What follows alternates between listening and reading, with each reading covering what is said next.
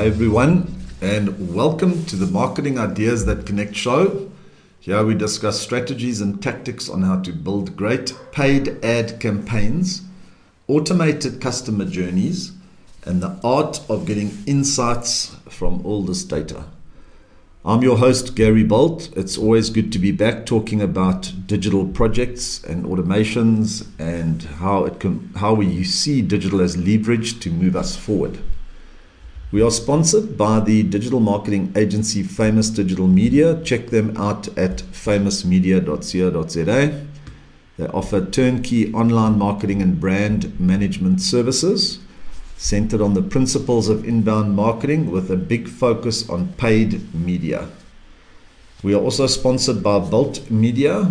We are brand positioning and paid media consultants, helping you to get set up before you push any buttons. These episodes are published on a monthly basis and aim to bring you tactics that you can implement into your marketing and business so we're here to help. Welcome to episode number 155, and the topic today is Generation Y1 and Y2. It's actually the second in a series of marketing to millennials. We spoke about it the, uh, two podcasts ago. And, you know, what does it mean? And that's what we're going to be talking today about it because why should you bother about different generations. Surely a user or a product or a service uses a user and they have similar interests and thinking. However, we need to understand where what their thinking is and what's all about getting closer to the customer and where you're positioning your brand and what's important to them. Where are they? What are they looking for? And how are we going to connect with them? Because they are the new users. They are the new generation who will be spending and directing budgets. So we can very easy get lost in the path of traditional. Like if you look at brands like Harley Davidson, where the youth aren't really buying Harley Davidsons. It's that type of thinking. Now, we have to be careful that, you know, we've been in business some companies have been in business many years, a 50 year old business. How do they change their language, their themes, their what's important to them to align with previous generations? Otherwise, they will just become stagnant and they will lose the plot and not be fresh in the market. So quite, imp- I think it's important to just, it's part of that, you know, where do you start when you start marketing? We talk about, you know, in, in in our media business, we look at where do you, how do you start if you have a new product, new brand, new subdivision in your business, and it really starts with well, who is your customer, and where are they positioned? So this is important for right at the top of funnel, right when you start your strategy, who you actually going to be directing this, the message to, and where, and then obviously where are they and what's important to them. So and we're just going to go through some it sounds a bit technical some you know who is the who are these generations what do they mean? But it's a follow on from the last one on marketing to millennials and the different generations. So i think it is important we have to get a good understanding of, of what the motivations are and we ta- we'll take it from there. So just a few points today. Just the one thing before we start with the millennials and the gen- different generations is I was asked the other day, now everybody's a media company, and we are we are also a media company. And they said, what does media mean? And I actually looked for the description, and I'm just gonna just for some random fact, media are the communications outlets or tools used to store and deliver information or data. The term refers to components of mass media communications or the industry, such as print, publishing, news media, photography, cinema, broadcasting, and digital or advertising. The next, you know, and we also been referring to the three types of media. And people have came and asked me what what type. Give me the three types of media. And just to reiterate again, the three types of media are commonly known as news media, social media, and web media. But you could also see them referred to, and we referred them as earned media shared media, and owned media.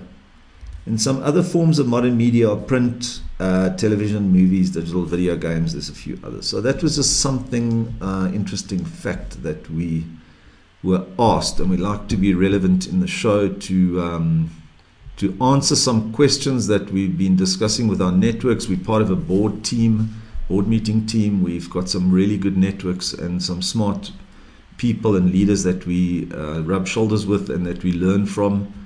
And always good to see what's current and what's going on in the world, in South Africa, and where are the opportunities. I think you know everybody's been a bit you know been punched in the face with covid and we have to sort of realign ourselves with the market with what's needed and a lot of things we've seen a shift in some of the brands we manage some of the brands we own and we've just got to stay relevant and the, i think one of the most difficult things is is it's all great to have a good product or service but the actual connection with the right people has become difficult and how to add value. No one wants to buy anything or be sold. So, how do you connect, add value, get a certain level of trust without having real world meetings?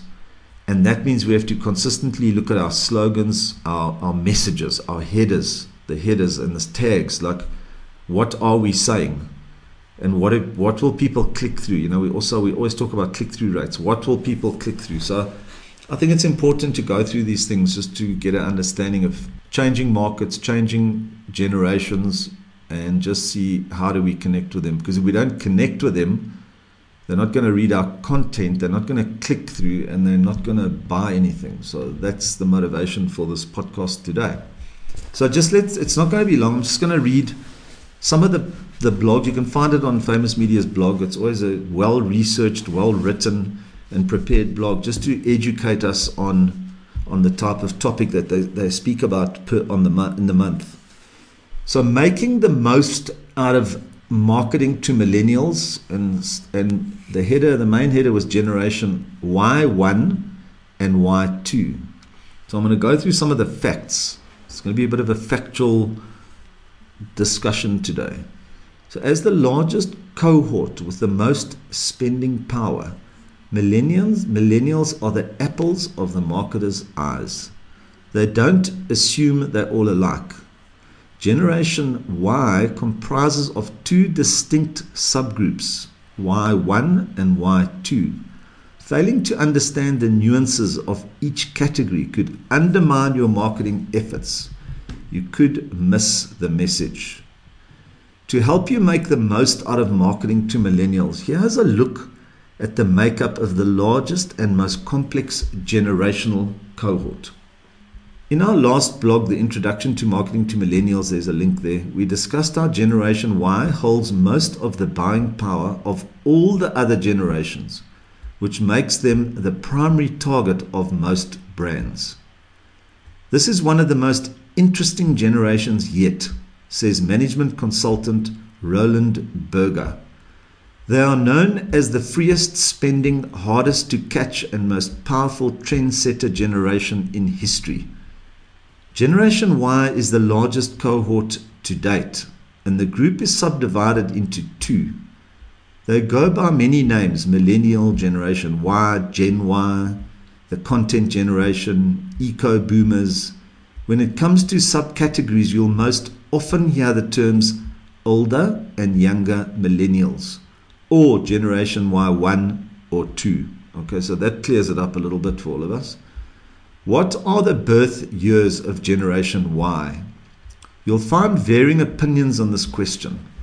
Some research firms say millennials are born 1982 to 2000. Others say 1980 to 1995.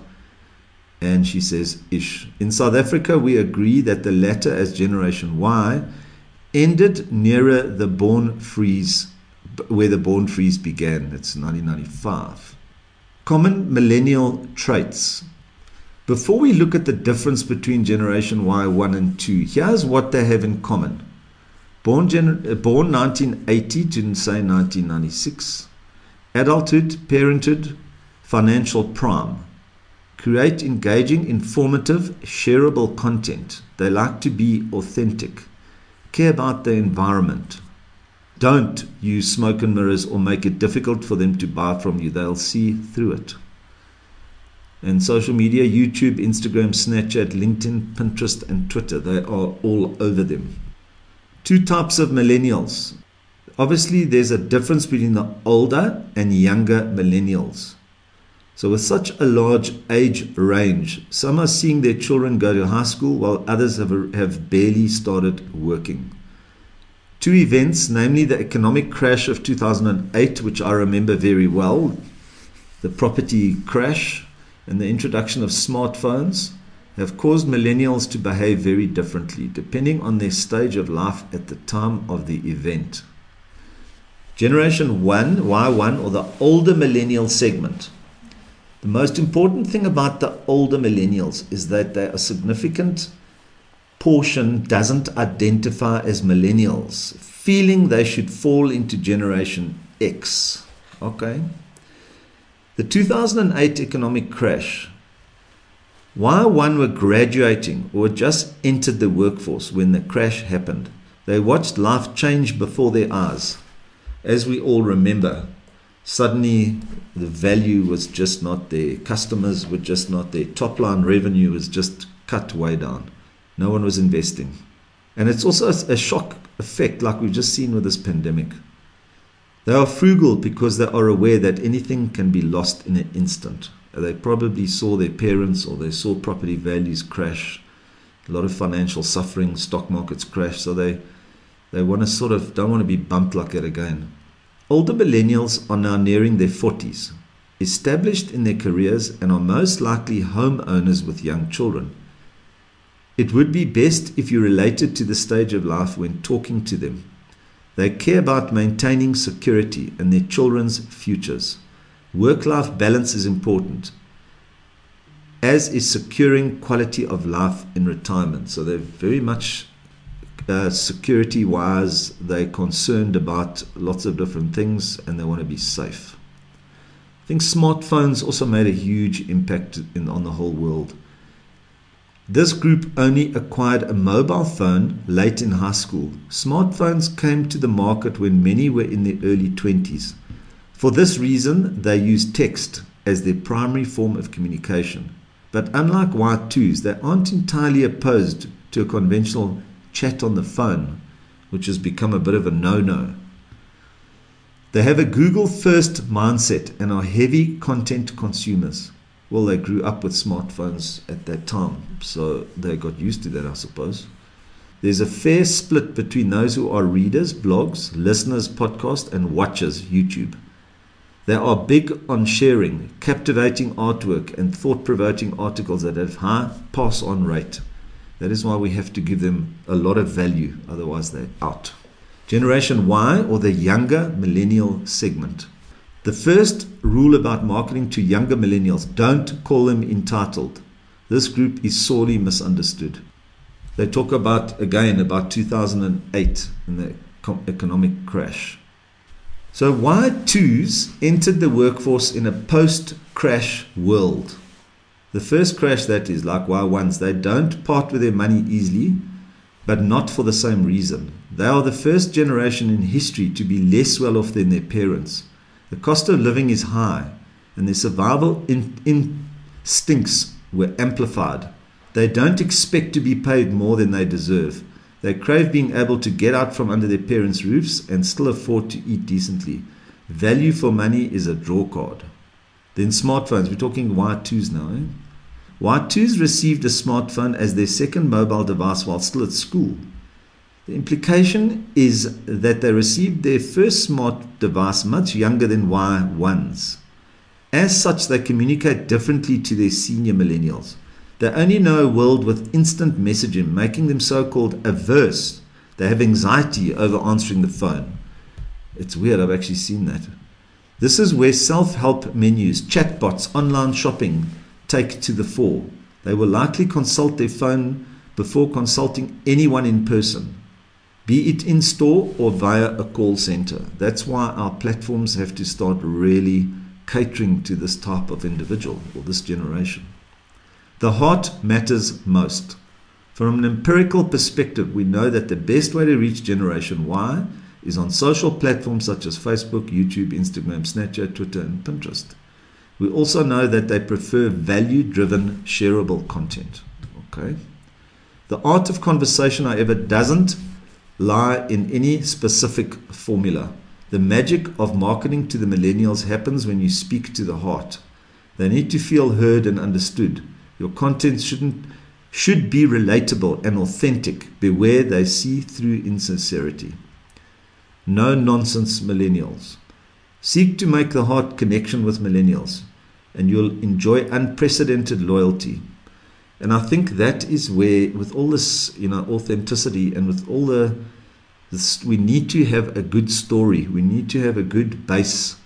They want to know who we are. They want to know what we think about and what's important to us. So we, we really have to put effort into the story, into connecting, not just selling. They will not just buy. So it all bodes well into the whole digital inbound marketing journey of just how we could add value to their lives because now we have a bit of a better understanding of how we can start tweaking our message, how we can look at the right images, and it's not just a quick one ad and you'll get a whole lot of sales. That does not happen. So I think in the big picture, it almost makes it a longer process. That's why we use automation and nurture campaigns. We have to educate and connect first. We always talk about the nurture campaigns.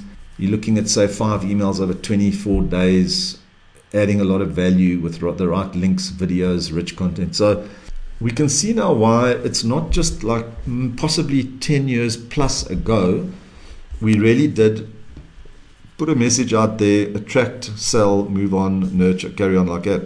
Now it's more connect, connect, and sell later because otherwise there will be no sales. And that's why so many people just say, oh, social media doesn't work. Because I think they're doing it wrong. When we start understanding who we're talking to and who's the up and coming generations, the old days, it's not that marketing style of possibly aggressive sales is just not going to work. They're going to see through it and they're going to run, and it's so easy to block, turn off, and just uh, never be seen again. So once it always comes back to our click throughs. If the click throughs are bad, our message, there's a problem with the message and that's why it's probably one of the top quality score rankings that we can look at. Well, that was interesting. I think it's always good to learn about how things are changing and what we can do about it as marketers, as content generators. And as you know, our focus is paid media, but we need to get it in the right place or we're going to waste budget.